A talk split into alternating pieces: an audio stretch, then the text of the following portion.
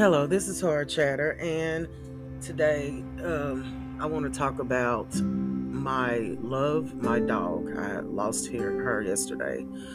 Um, it's never easy losing an animal because those animals are like our children, and you know, she her legs started having arthritis about a couple years ago and we made her as comfortable as we possibly could picking her up. And uh, yesterday around 128 or 130 she started throwing up. She started throwing up blood.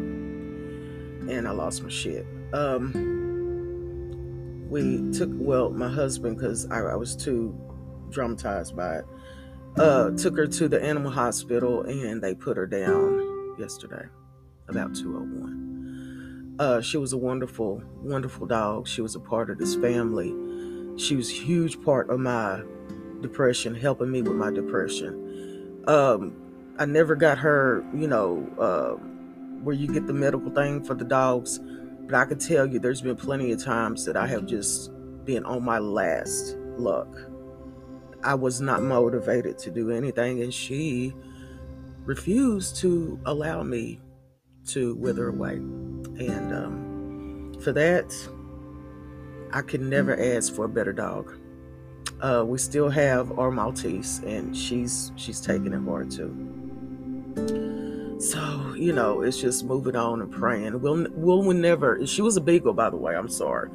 Uh, Sierra was a beagle, and I mean, it was so bad that I'm never gonna have a, another beagle.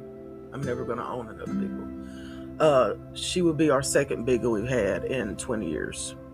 We got Sierra in 2014, and she had a beautiful life. So I just wanted to let y'all know what was going on. I haven't done a lot of podcasts because of I'm in a grieving process, and but I'll be back. I will be back here soon, and um, just asking for your prayers. And and I thank you so much for supporting me. And we will talk to you later. I will talk to you later. Thank you so much. Bye.